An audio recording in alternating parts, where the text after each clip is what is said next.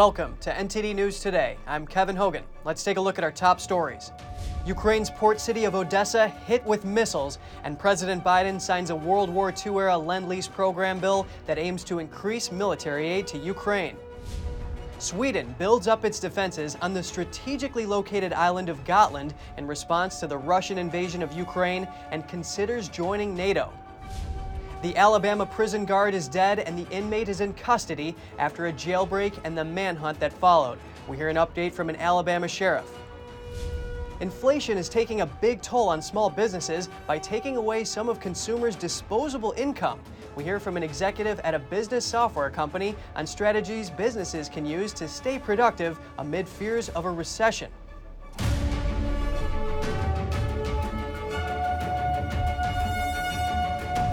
Russia hit buildings in Ukraine's port city of Odessa with missiles on Monday. That's according to Ukrainian officials. The attack was carried out on Russia's Victory Day, a celebration of the defeat of Nazi Germany in World War II. NTD's Jeremy Sandberg has the latest.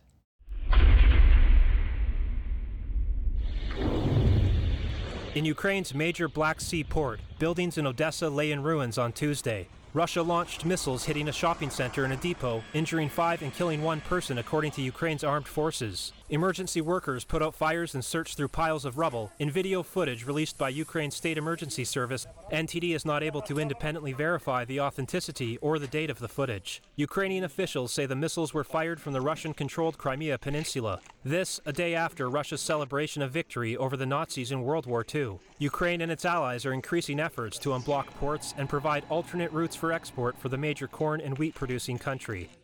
The World Health Organization European chief says at least 3,000 avoidable deaths have been caused in Ukraine because of lack of access to treatments for chronic diseases. Around 200 attacks on healthcare facilities in Ukraine have taken place, according to the WHO, leaving very few hospitals functioning. The hospitals left in operation are tending to life threatening bullet, shrapnel, and burn injuries.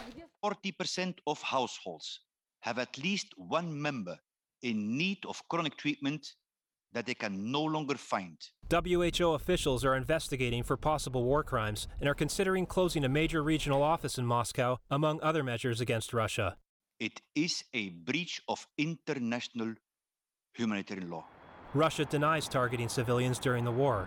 I was just talking to her about. President Joe Biden signed a bipartisan bill to reset the World War II era Lend Lease program I, uh, that helped defeat Nazi Germany with an aim to reinforce Kiev and Eastern European allies. Uh, to reaffirm the enduring commitment to the future grounded in democracy, human rights, and peaceful resolution of disagreements, I'm now going to sign this bill. Done. The legislation will streamline U.S. military assistance to Ukraine by easing requirements to lend or lease military equipment to Kiev. It will also ensure the U.S. is reimbursed. The bill comes as U.S. Congress is proposing another $40 billion in aid to Ukraine, with another COVID 19 related funding bill to come. Jeremy Sandberg, NTD News.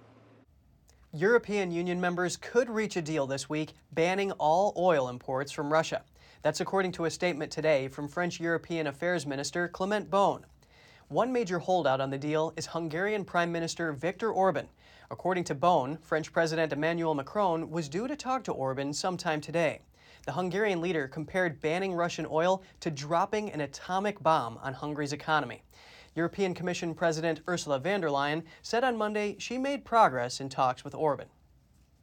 Rice farming has returned to Crimea after a canal was opened, providing an essential water source. It's been eight years since the crop was cultivated in the area after the waterway was blocked. Here's more on that story. Rice will grow on this farmland for the first time in eight years. The crop is making a return to Crimea after the North Crimean Canal was opened. Rice is a thirsty plant, so an adequate water source is essential for cultivation. One of the difficulties was the preparation of the irrigation system. Since for eight years it was not cultivated and too much plant growth was there, but we weeded it out a bit during the eight years, cleared it a bit. Therefore, no matter how hard it was for us, we did it all quickly. Initially, agricultural companies plan to grow rice for seeds so they have enough seeding material for next season. They will only grow rice long term again if there is market demand. In 2014, after Russia annexed Crimea, Ukraine stopped water flow to the canal, which had previously supplied 85% of the peninsula's water needs. But when Russian troops took control over the area near the city of Kherson earlier this year, they unblocked the canal. For the last eight years, farmers had to switch to other crops and relied on government subsidies to survive. Rice has been cultivated in Crimea since the 1960s. In 2013, the fields covered by rice totaled over 33,000 acres of land, according to the local Ministry of Agriculture. The income from rice cultivation is much higher than from all other grain crops. Therefore, for the agricultural organizations that used to be engaged in rice before 2014, this is a very important event today when they have the opportunity to restore their former areas, restore the former volumes of rice cultivation. Apart from being a highly profitable crop, locals believe it is also of high quality. Water will be supplied to the companies for free during the first year. Subsidies for electricity used to pump the water are also being planned. As Sweden prepares for the possibility of joining NATO, the strategically placed island of Gotland is bolstering its defenses once again. NTD's Andrew Thomas has the details. Sweden withdrew its forces from Gotland following the collapse of the Soviet Union three decades ago. Now, the Scandinavian nation is hastily rebuilding its military presence on the island. We are in a growth phase in which we have the so called capability increase. There will be more soldiers and more activity on the continent because we have to build a bigger and better military capacity due to the current situation. The 105 mile long rocky outcrop in the middle of the Baltic Sea lies just 186 miles from the home of Russia's Baltic Fleet. In 2018, it reactivated the Army's Gotland Regiment and has also reinforced the island's defense with ground to air missiles. The buildup was sparked by Russia's annexation of Crimea in 2014. In the short term, the military situation would improve for Sweden and Gotland because the threshold effect to attack a NATO country is higher for Russia, in this case, than to attack a country that is not part of NATO. Many locals are volunteering with the Home Guard. Camilla Selander, a deli counter worker, squeezed off shots during target practice. Yes, people are a bit worried, but we're trying to keep everybody calm so that we can talk about what is happening and tell each other that it will be fine. Russian troops briefly occupied Gotland in 1808. The island is seen as important to the defense of Sweden and NATO's vulnerable Baltic members, Latvia, Lithuania, and Estonia. If the Russians would occupied parts of Sweden, that would create some kind of, let's call it a wall that NATO would have to fight its way through before being able to help its Baltic members.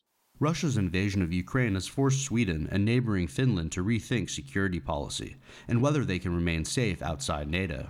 Both countries are expected to decide whether to apply for membership in the 30 nation alliance in May. Andrew Thomas, NTD News.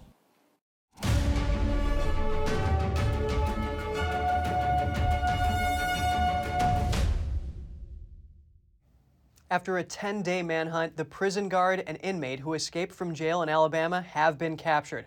According to reports, the corrections officer, Vicky White, was found injured. She later died of a self inflicted gunshot wound to the head. The inmate, Casey White, surrendered himself without incident late Monday in Indiana. The sheriff of Lauderdale County, Alabama, Rick Singleton, said he didn't know why they were in Indiana. He's going to stay in chains and, handcuffs. And, uh, you know, when he leaves that facility, I guarantee you there are going to be two deputies with him.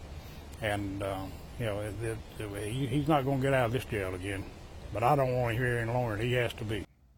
The two had been on the run since April 29th. They were not related, but were said to have been in a romantic relationship. A nationwide manhunt ensued for the two after Vicky White claimed she was taking the inmate to a mental evaluation. Law enforcement were in pursuit of Casey White when the vehicle he was driving crashed, according to the sheriff. Singleton shares his reaction to the outcome. I, am I'm, I'm very disappointed that it ended this way with Vicky taking her life. Uh, that's not something we would have wished on her. Uh, we did want her to come back here and face the charges. Um, you know, knowing Vicky the way we've known her over the last uh, several years, uh, I think uh, as much concern to her about coming back and facing charges, I think what really bothered her more was coming back and facing her family and friends. Uh, you know, she betrayed her coworkers, uh, she betrayed the sheriff's office, and uh, knowing her like I did, I, I don't think she could bear the thought of coming back here and facing us. Marshals released photos of what is believed to be the fugitive's getaway car. Before Vicky White's death, the sheriff told reporters the pursuit lasted less than a few minutes. Singleton said the marshal's task force intercepted them and crashed into them to end the chase. At that point, the corrections officer shot herself and the inmate was injured. The sheriff's department released security camera footage of the pair's stay at a hotel around the time of the jailbreak. It shows Vicky and Casey White at a Quality Inn hotel in Florence, Alabama on Thursday, April 28th. Casey White had been charged with capital murder in 2020 in connection with a stabbing death five years prior. He was awaiting trial when he broke out of jail. At the time, he was serving a 75 year sentence for a crime spree he committed in 2015 that involved carjacking, home invasion, and a police chase. The trial begins for a man who drove a car into multiple pedestrians in Times Square in 2017. He killed a woman and injured 22 other people. His trial was delayed multiple times over five years. Richard Rojas is now 31 years old. His defense lawyers say he lost his mind at the time of the incident and has a history of mental illness. The prosecution says Rojas had to know what was happening, but he didn't stop. Prosecutors also mentioned that his first words to a traffic agent after he crashed his car were, quote, I wanted to kill them all.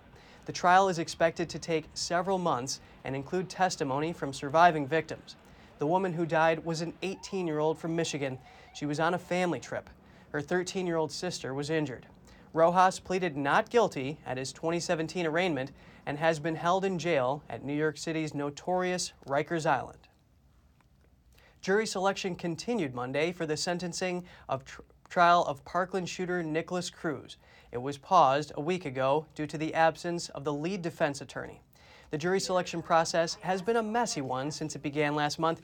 It was recently stalled by confusion over the jury pool and whether dozens of potential jurors were dismissed incorrectly. Once selected, jurors will decide whether to recommend the death penalty for Cruz. He pleaded guilty to 17 counts of murder and 17 counts of attempted murder in the 2018 shooting at Marjory Stoneman Douglas High School. The sentencing trial is expected to start in June and last several weeks. Two sisters were killed in their tiny South Carolina town in 2010.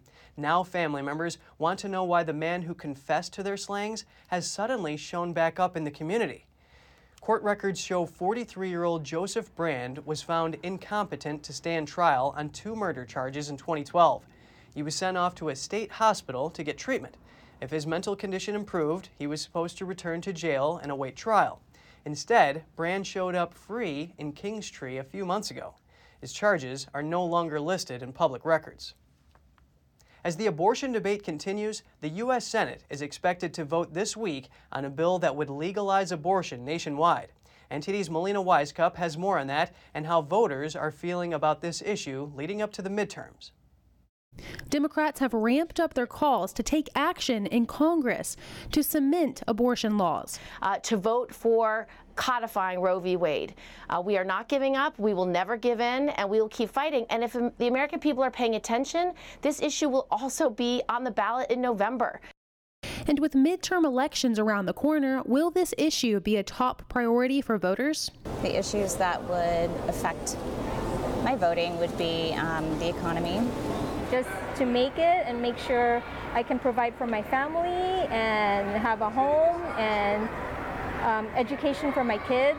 Just two out of 21 people said abortion access is on their minds as they head to the polls. Uh, the next time I vote, one of the major issues that I'm considering is the um, reversal of the abortion ban. While many pro abortion advocates say abortion is about women's rights, one woman says there's more to it. I've actually myself had abortions in my life. Um, that was during a very dark time in my life. Like all these people that are against the overturn of this, do they know? Have they had one? Do they know what it feels like? I don't think that they do. So I do support um, the overturn of the Roe v. Wade. The conservative majority court could overturn the ruling as early as next month. But congressional Democrats have another plan. Senate Majority Leader Chuck Schumer has teed up a vote for this Wednesday that would legalize abortion nationwide. And the vote on this measure this week will not pass because Senate Democrats do not have the 10 Republican votes needed in order to pass it. They're mainly using it as a way to force senators to go on record to show exactly where they stand on abortion rights. Reporting in Washington, D.C., Melina Wisecup, NTD News. And now the Senate is ramping up security for the families of Supreme Court justices. This as protests have erupted outside of conservative justices' homes over the past few days. A new bipartisan bill would allow the Supreme Court police to provide around the clock protection to their family members. The bill passed the Senate last night and now goes to the House of Representatives. And on the topic of the Supreme Court leak, in addition to supporters of abortion protesting outside the homes of Chief Justice Roberts and Justice Kavanaugh over the weekend, Republicans are looking to codify the leaked draft opinion into law. Our next guest offers insight on how a group dedicated to protecting human rights is reacting to the leak. Joining us now is Christina Bennett, who is a news correspondent at Live Action and a pro life activist. Thank you for making the time, Christina. Thank you for having me. So, what is Live Action's response to the leak of the Supreme Court draft opinion that would overturn Roe v. Wade? Well, first of all, we think that it's horrible that this leak happened in the first place. And we believe that it happened because someone is trying to intimidate the justices. Someone is trying to put public pressure on the justices to change their minds. And we are hoping and believing that will not happen. And so we condemn the fact that the leak happened in the first place. But at the same time, looking at what was written by Justice Alito is encouraging as he is standing up for life, for the lives of the preborn. So the actual leak, although we wish that it hadn't happened, it's encouraging to see what he has written. And your colleague at Live Action, Lila Rose, has tweeted that the 14th Amendment guarantee of equal protection and due process should make abortion illegal nationwide. What's your reaction to this? Absolutely. There is a misunderstanding of the 14th Amendment. People believe that that guarantees a right to privacy in terms of people aborting their preborn children. And that is so far from the truth. The 14th Amendment does not guarantee any sort of right to privacy for dismembering of children. In fact, the 14th Amendment has to do with justice and equality, particularly for people of color, African Americans like myself who were once enslaved.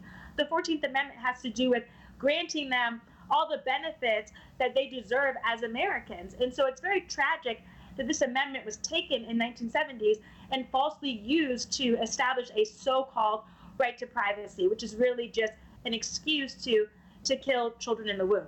Well, in light of this leak draft opinion, people in the pro choice camp say criminalizing abortion will not stop abortions, it'll just make them less safe. What do you think of this? I honestly, I have a lot of empathy for women who are seeking abortions. I used to work for a pregnancy resource center, and I met with women who were scared and frightened and considering abortion. My own mother walked out of her abortion appointment. She actually ran out of the office after a janitor talked to her and saved my life at the 11th hour. So I have a lot of empathy for women who are scared. But the reality is that when you ban abortion, it opens up all sorts of different avenues and opportunities for women to seek care in other ways. There are thousands of pregnancy resource centers all across the country that are supporting and helping women. There are adoption agencies, there's maternity homes. There's so many people engaged in the pro life movement who are there to help and aid women and support them so they don't have to try to seek an abortion in a different way.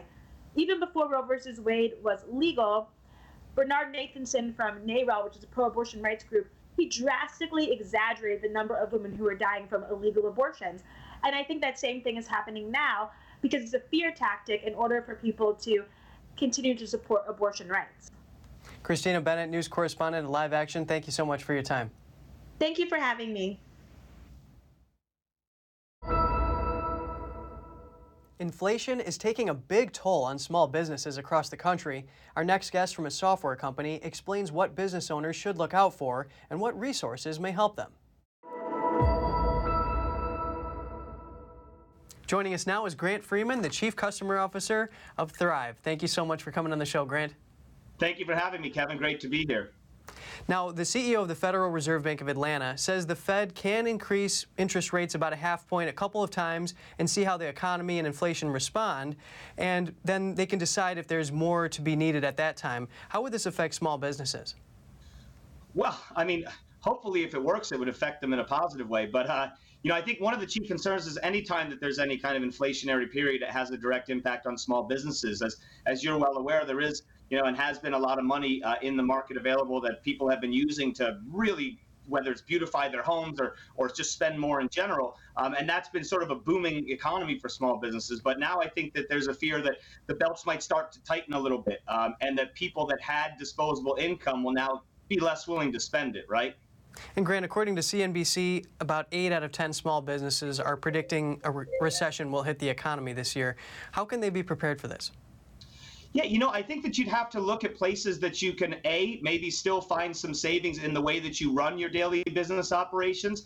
Um, I think there's a lot of uh, you know fat there still when it comes to small businesses who are operating more in an analog world and need to move to a digital world. I think that's one way, but also you know I think there's there's a lot of things to be said for the creativity of small businesses at this time. If I could share a really quick story.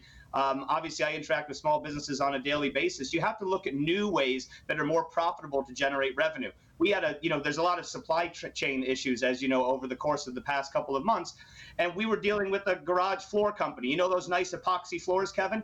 They couldn't get epoxy. And when they could find it, it was far too expensive. And what they would have to charge customers, customers weren't taking it. So they altered their business model and added a new stream of revenue that was more uh, profitable, which was garage cleanouts. So I share that story to say that the nimble nature of small businesses can be something that really helps it through a time where inflation has an adverse impact on you know their cost structure and their profitability. Certainly, these business owners need to be dynamic right now. How can software help them at this current time? Yeah, so I think that when it comes to software, you, you can help maximize the efficiencies of the employees that you have. And it can also mean that even if you start to increase business a little bit more, the software can mean that you don't have to go hire other people in a very challenging labor market right now. So the automation of tasks is massive. The ability to afford people the opportunity to do things like schedule with you online and not have to call and talk to somebody also helps you realize efficiencies. And just helping you get found easier, manage jobs in a more efficient way, ensure that people show up uh, to, to jobs that they booked with you, um, and then helping you get paid faster as well. Those are some of the chief ways that software can really help you realize more efficiencies. The last thing I'd say on that point, Kevin, which is really important, one of the most expensive things for small businesses to do is generate brand new customers. As you can imagine, marketing is a big cost of theirs, and that is going up through the roof as well, leaving many of them in the dust. But one way that you can be more efficient with a, a, great piece of software that has marketing automation, especially, is to really farm the customers that you already have. It's the most affordable way to generate additional new revenue from the current customer base. So that's another example of how, you know, sort of getting clouded or going digital can help your business thrive. Grant Freeman, Chief Customer Officer at Thryv, thank you so much for your time. Thank you very much, Kevin. I appreciate it. Stealing car parts. It's apparently a big problem in Colorado. The state's legislature has passed a bill seeking to address an alarming increase in catalytic converter thefts. The bill targets so called motor vehicle chop shops. Current law in Colorado requires them to keep detailed records showing all transactions involving commodity metals. Senate Bill 9 expands the scope of duties of a task force to include catalytic converter and commodity metals theft. The Colorado Theft Prevention Authority says thefts of catalytic converters that contain valuable commodity metals rose 5,000% from 2019 to 2021. The National Insurance Crime Bureau says catalytic converter thefts increased in the U.S. since the start of the pandemic. A catalytic converter converts harmful exhaust emitted by an engine into less toxic gases, but they are often made with the valuable metals platinum and palladium. The top five states for catalytic converter thefts are California, Texas, Minnesota, North Carolina, and Illinois. A landslide in Alaska covered a roadway and cut off road access for scores of people. Dozens of evergreen trees, as well as rocks and dirt, toppled into an Alaska bay. The landslide occurred about a half mile south of downtown Seward. City manager Janette Bower said there were no injuries in the Saturday evening slide. Contractors are using heavy equipment to clear the debris, starting at the top and working down to the roadway. Part of the work created additional slides within the original slide, slowing the process. The entire landslide measured 200 feet long by 300 feet wide and could take up to two weeks to clear, Bauer estimated. The slide has prevented about 200 residents and tourists from reaching Seward. There is a tiny community south of the slide called Lowell Point on the west side of Resurrection Bay, a 17 mile long body of water that leads to the Gulf of Alaska. Coming up, following safety concerns over wildfires, several western regions are moving toward drone displays as opposed to traditional fireworks. Times Square, New York turns into another popular tourist destination. We get special visitors from across the pond. Find out more right here on NTD News.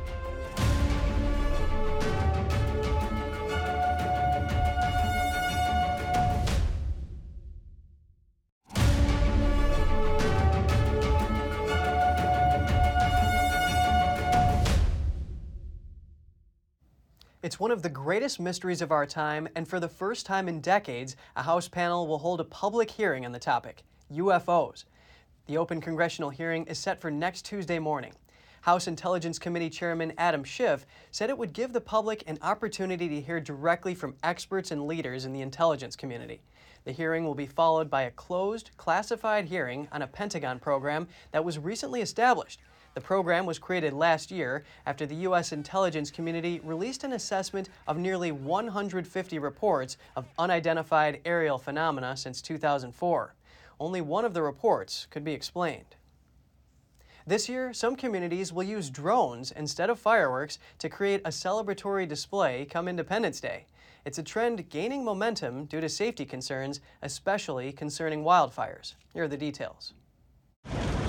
When the Caldor fire raced toward the southern shore of Lake Tahoe last year, its 100 foot flames spread across the tree canopy. It has prompted the region to consider safer alternatives to the traditional firework displays. Incline Village and the neighboring California towns of Kings Beach and Tahoe City switched to drones after the devastating fire. People have figured out that it is, you know, a very fire friendly, safe um, version of uh, celebrating the 4th of July and other celebrations. The fire burned for 69 days, scorched over 200,000 acres, and forcing the evacuation of 50,000 people. Some towns now completely reject fireworks as a wildfire risk. So we, we looked at the safety issues uh, around uh, fireworks, you know, I, I kind of look at the concept of lighting, lighting, you know, throwing lit objects up into the sky. And is that the best thing to do at the height of the fire season? So there's a safety issue. Chapman added, there's also an environmental and sustainability factor. Some of the debris that does happen that lands in the water that we have cleaned up every time we've done these in the past, but there are some environmental issues with the debris that does get into the water, and that lake is our drinking water. A typical drone show has dozens or hundreds of tiny lit flying machines choreographed to music, forming improbable and multicolored designs. Julie Heckman, executive director of the American Pyrotechnics Association, says drones are not yet considered a serious threat to fireworks displays. When you think of traditional fireworks, it's a multi-sensory experience. You know, we want to see them burst in the sky, we want to hear them, we want to feel that concussion in our chest. And if we're close enough, we might just smell the smoke. Where drones, you have a visual effect, but you don't get that multi sensory experience. Despite amounting to a mere fraction of July 4th displays scheduled this year, around half a dozen drone companies in the close knit industry are collaborating to help meet demand. One of the biggest tourist destinations in the world took over Times Square on Monday in an effort to attract New Yorkers and visitors alike back to its city. NTD's Phil Zoe has more from Times Square. We're in the heart of Times Square, but doesn't the scene behind me look like we're in London? Especially with this black iconic taxi. That's because we're at the event London Times Square Takeover. Our message to Americans is uh, London is open, let's do London. Where we have just launched the biggest invitation to London that the world has ever seen. The mayor of London, Sadiq Khan, is launching a $10 million tourism campaign to attract visitors back to his city. I asked Mr. Khan why he decided to make New York City his first stop. From the East Coast to the West Coast, what we really want is Americans to re-experience the city they uh, love. We've got great connections with uh, New York. We're kindred spirits. We're both global cities. And the London mayor came prepared. Uh, the Queen's let me borrow some of her Coldstream guards. They'll be here uh, today to get a taster, a vignette of what London has to offer. But also we've got world-class theatre in the West End. Uh, you'll see in a moment the fantastic uh, musical Six, award winning already, nominated today for eight Tony Awards. Laura Citron is the CEO of London and Partners. She's leading the Let's Do London campaign. For tourists from around the world, you don't need to fill in a form, you don't need to take a test. Just come come on visit us. We have over 100 flights a day. Citron told me visitors will be delighted to know London is one of the greenest cities on the planet. You can come to London, wake up in the morning, go for a long run or a cycle in one of our beautiful parks. Some of them even have wild deer, and then just head straight into the city. Earlier in the day, New York's mayor welcomed Mr. Khan to the Big Apple. London's economy lost over $7 billion in 2020 because of pandemic travel restrictions. This is the first time Mr. Khan has visited the US since 2016. He'll be traveling to the West Coast before returning to London. Phil Zoe, NTD News, Times Square. Still to come, food and medical shortages in Shanghai have sparked more protests after the city was put on strict lockdown for more than a month. Multiple deaths have been reported, including foreigners. And the son of a former dictator wins the presidential election in the Philippines. Find out how Ferdinand Marcos Jr. brought his family's name back to power right here on NTD News.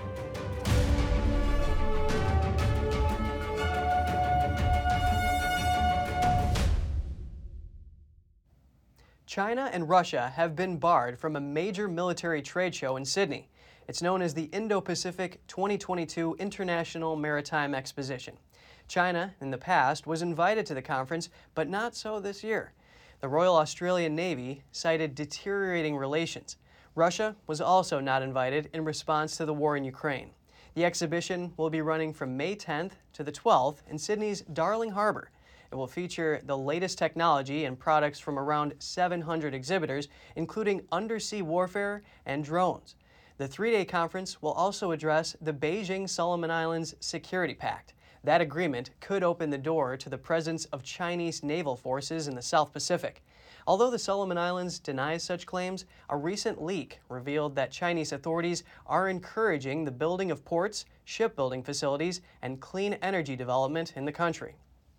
A federal judge has sentenced a China born American chemist to 14 years in prison for stealing trade secrets, engaging in economic espionage, and committing fraud. Besides the jail term, the Justice Department says 60 year old You Xiaorong was ordered to serve three years of supervised release and pay a $200,000 fine. Yo worked at Coca Cola in Atlanta as a principal engineer and Eastman Chemical Company in Tennessee. During this time, she acquired access to valuable trade secrets. The secrets were related to BPA free coatings used on the inside of beverage cans. She was using that information to set up a company in China. Evidence indicates You intended to use the stolen technology to benefit her Chinese corporate partner and the Chinese regime. Shanghai is tightening its already strict lockdown to hit China's zero COVID target, but the policy is fueling strong public opposition. More protests are popping up in Shanghai. The city has been under strict lockdown measures for over a month. Food shortages and lack of medical care have triggered anger among the city's 26 million population.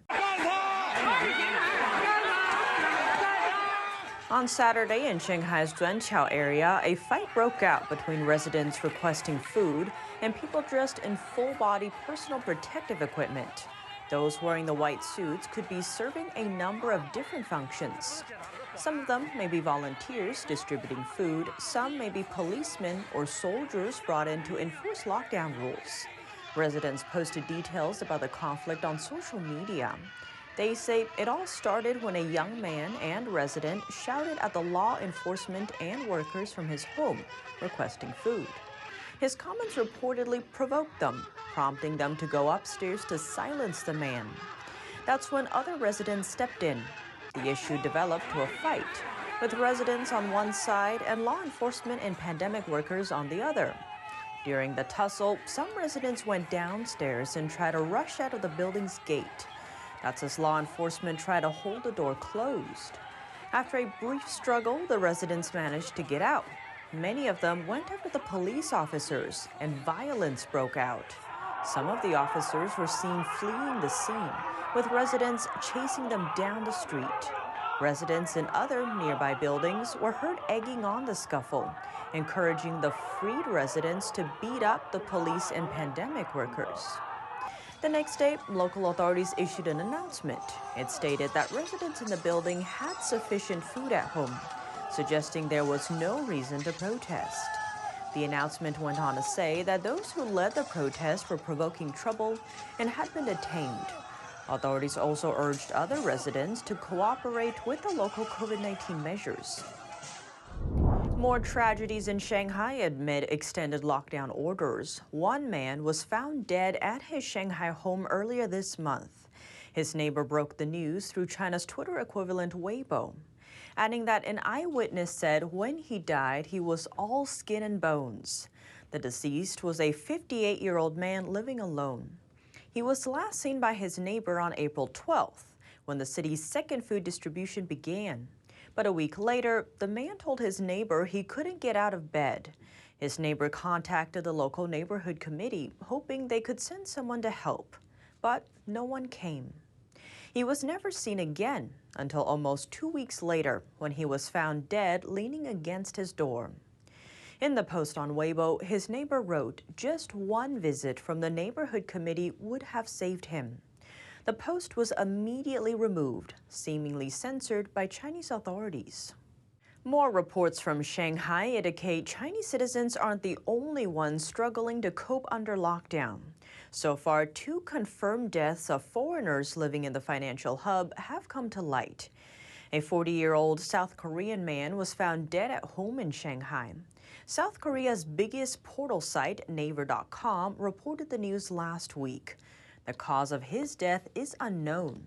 He's said to have had a heart condition. Last month, a 29 year old woman from South Africa was also found dead at home in Shanghai. Her cause of death is unknown. According to a South African media outlet, the woman was an English teacher. She had worked in Shanghai since 2017. Since lockdown orders took effect, she had been working from home while keeping in contact with her family in South Africa. But one Sunday in mid April, her family could no longer reach her. Ferdinand Marcos Jr. clinched a stunning runaway victory in the Philippines presidential election on Monday. It's the first win by a majority since a 1986 revolution that topped his late father's two decade dictatorship. Please note, the following footage contains graphic images. Ferdinand Marcos Jr. clinched a stunning landslide victory in the Philippines presidential election on Monday, bringing the son of a former dictator back to lead the nation. An unofficial tally showed Marcos, popularly known as Bong Bong, with more than double the votes of his closest rival, setting the stage for a once unthinkable return to rule of the Marcos family 36 years after its retreat into exile during a people power uprising. Supporters in Manila cheered as news came in. Marcos has presented no real policy platform, campaigning on a simple but ambiguous message of unity. Marcos was criticized for skipping presidential debates and made few media appearances during his campaign, enabling him to limit scrutiny and control his message via a network of influencers and bloggers. Critics say the campaign sought to discredit historical accounts of cronyism, plunder, and brutality during the two decade Marcos senior dictatorship, about half of which was under martial law. The Marcos family denies siphoning off billions of dollars of state wealth during its time at the helm of what opponents say was one of Asia's most famous kleptocracies. That regime ended in 1986 before many of Marcos Jr.'s supporters were born. Some are convinced those past narratives were lies invented by his opponents. His presidency is expected to continue the policies of outgoing leader Rodrigo Duterte, whose ruthless, strongman approach proved popular, helping him to consolidate power. Coming up, Australian police launch an investigation after finding over 100 pounds of what could be $14 million worth of cocaine near the body of a dead diver. The trial starts for a Yemeni airline whose plane crashed on the way to the African nation of Comoros. The crash's only survivor is attending the trial and hopes the truth can finally be known. We'll have more for you in just a minute after the short break.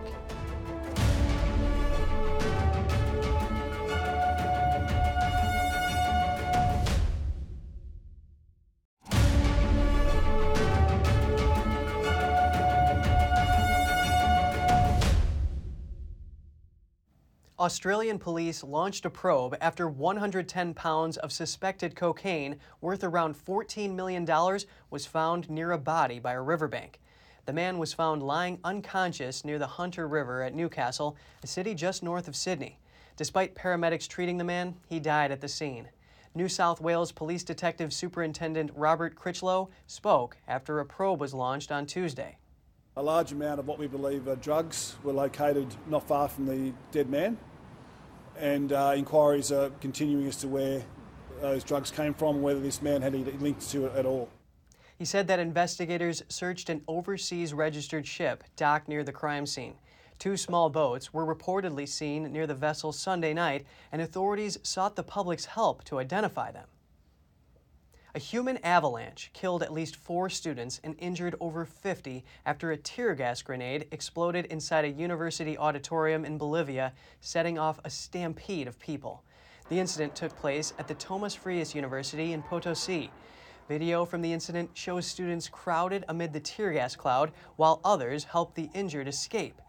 Five of the injured were still in intensive care on Monday afternoon. Potosi's police chief says someone launched a triple action tear gas grenade. He said the people who ran ahead first, trying to escape, were trampled and beaten down, causing a human avalanche. Merco Press says Bolivian authorities arrested three people who they believe are connected to the grenade attack. The students were gathered in an auditorium for upcoming campus elections at the time of the tragedy. The lone survivor of a 2009 plane crash attended the opening of the Paris trial of Yemen's main airline. At just 12 years old, Bahia Bakari held on for 11 hours in the Indian Ocean before being rescued. The plane was on its way to the small African nation of Comoros in the Indian Ocean. Bakari is now 25.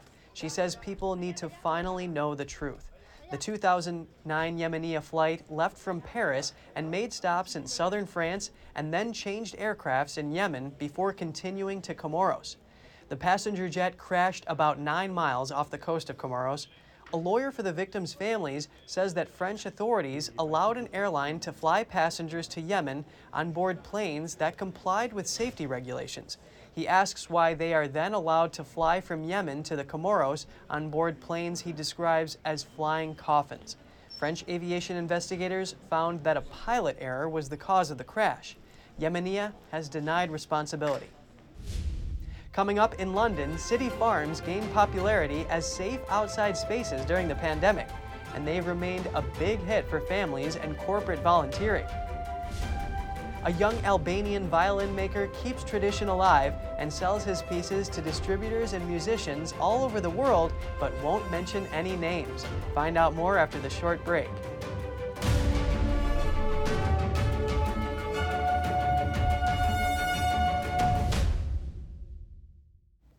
Easter always proves a busy time for London city farms as visitors flock to see the newborn animals. And even more so this year, after many of the farms gained popularity as safe outside spaces during the pandemic. It's springtime at Stepney City Farm in London's Tower Hamlets, and the farm's chief executive, Claire Hawkins, is out to feed the animals. Easter and spring generally is the most exciting time of the year for us. Um, it's the time where we have lambs and goats and chicks on the farm, and everybody wants to come and, and visit them. Um, we also have all of the new crops growing on the farm. Um, there's um, lots of colour. The farm became a big draw during the pandemic, both for its animals as well as its food supplies. Lots of people in Tower Hamlets don't have any access to a garden of their own, and during the pandemic, it was particularly difficult for people being stuck inside. So, the farm provided somewhere where you could come and buy produce and also plants that you could grow on your own balcony. It's also become a hit for local companies looking for safe activities for staff, some of whom are still working remotely. We are definitely noticing more interest. Um, there's a huge number of corporates, um, organisations who want to come and do away days at the farm this year.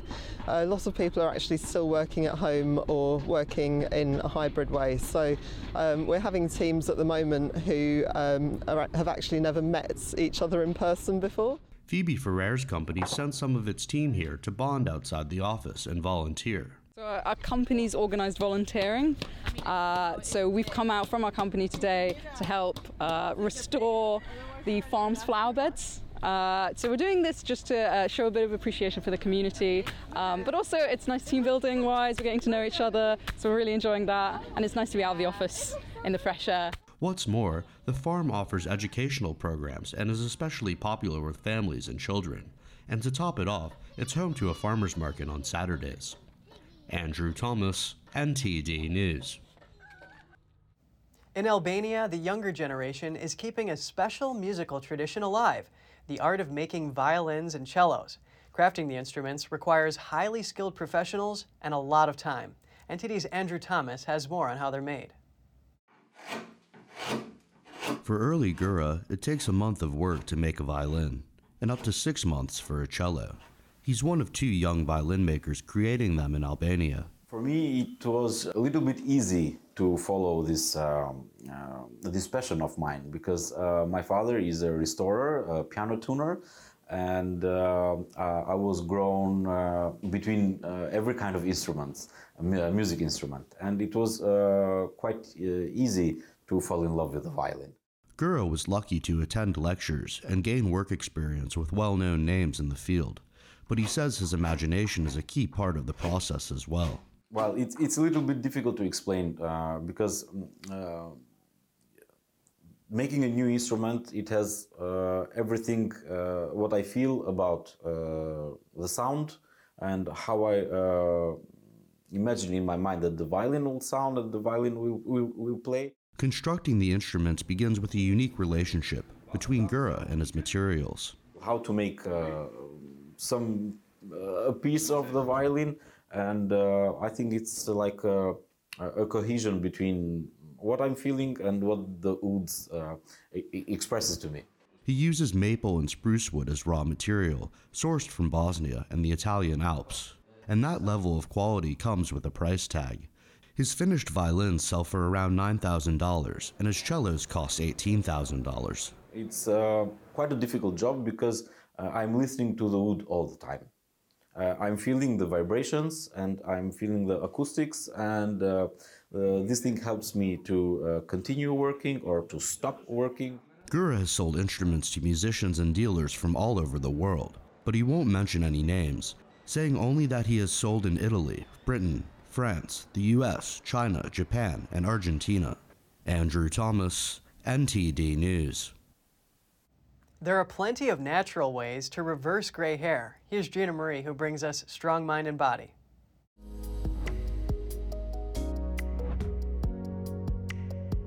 Your hair will naturally turn grey or white with age, but some experience premature greying.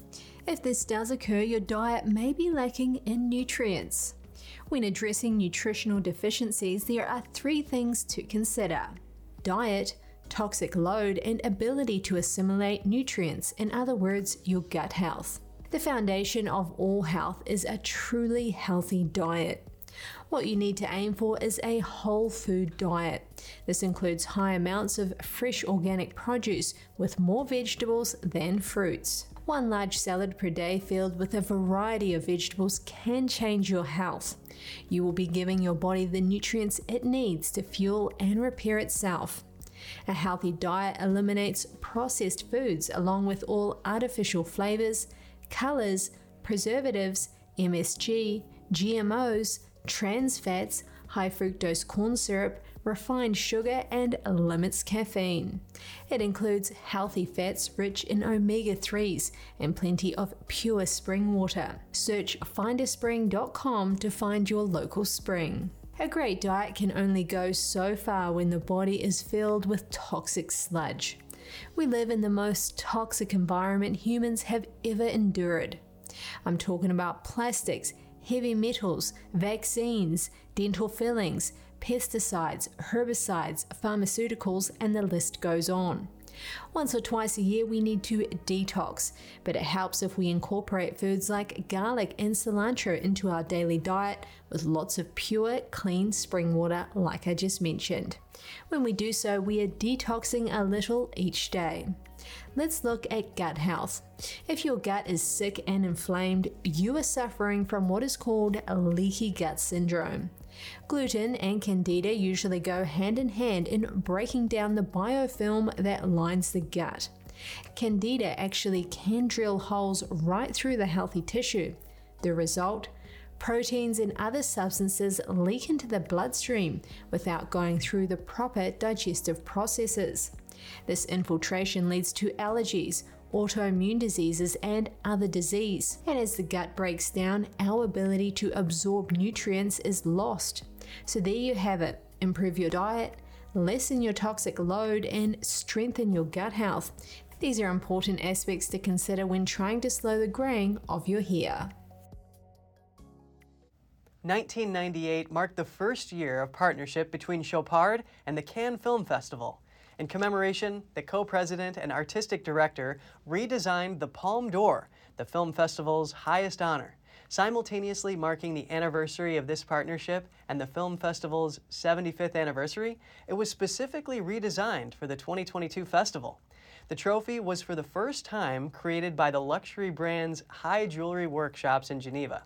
It was marked by a delicate palm frond made of highly polished 18 karat yellow gold resting on a rock crystal cushion shaped base. The bottom of the palm stem features a heart, which is Chopard's symbol. Albeit subtle, the change was a five year project and successfully unites the two anniversaries. Thank you so much for joining us. We're going to put our email on screen. We'd love to hear from you. Until next time, Kevin Hogan, NTD News, New York City.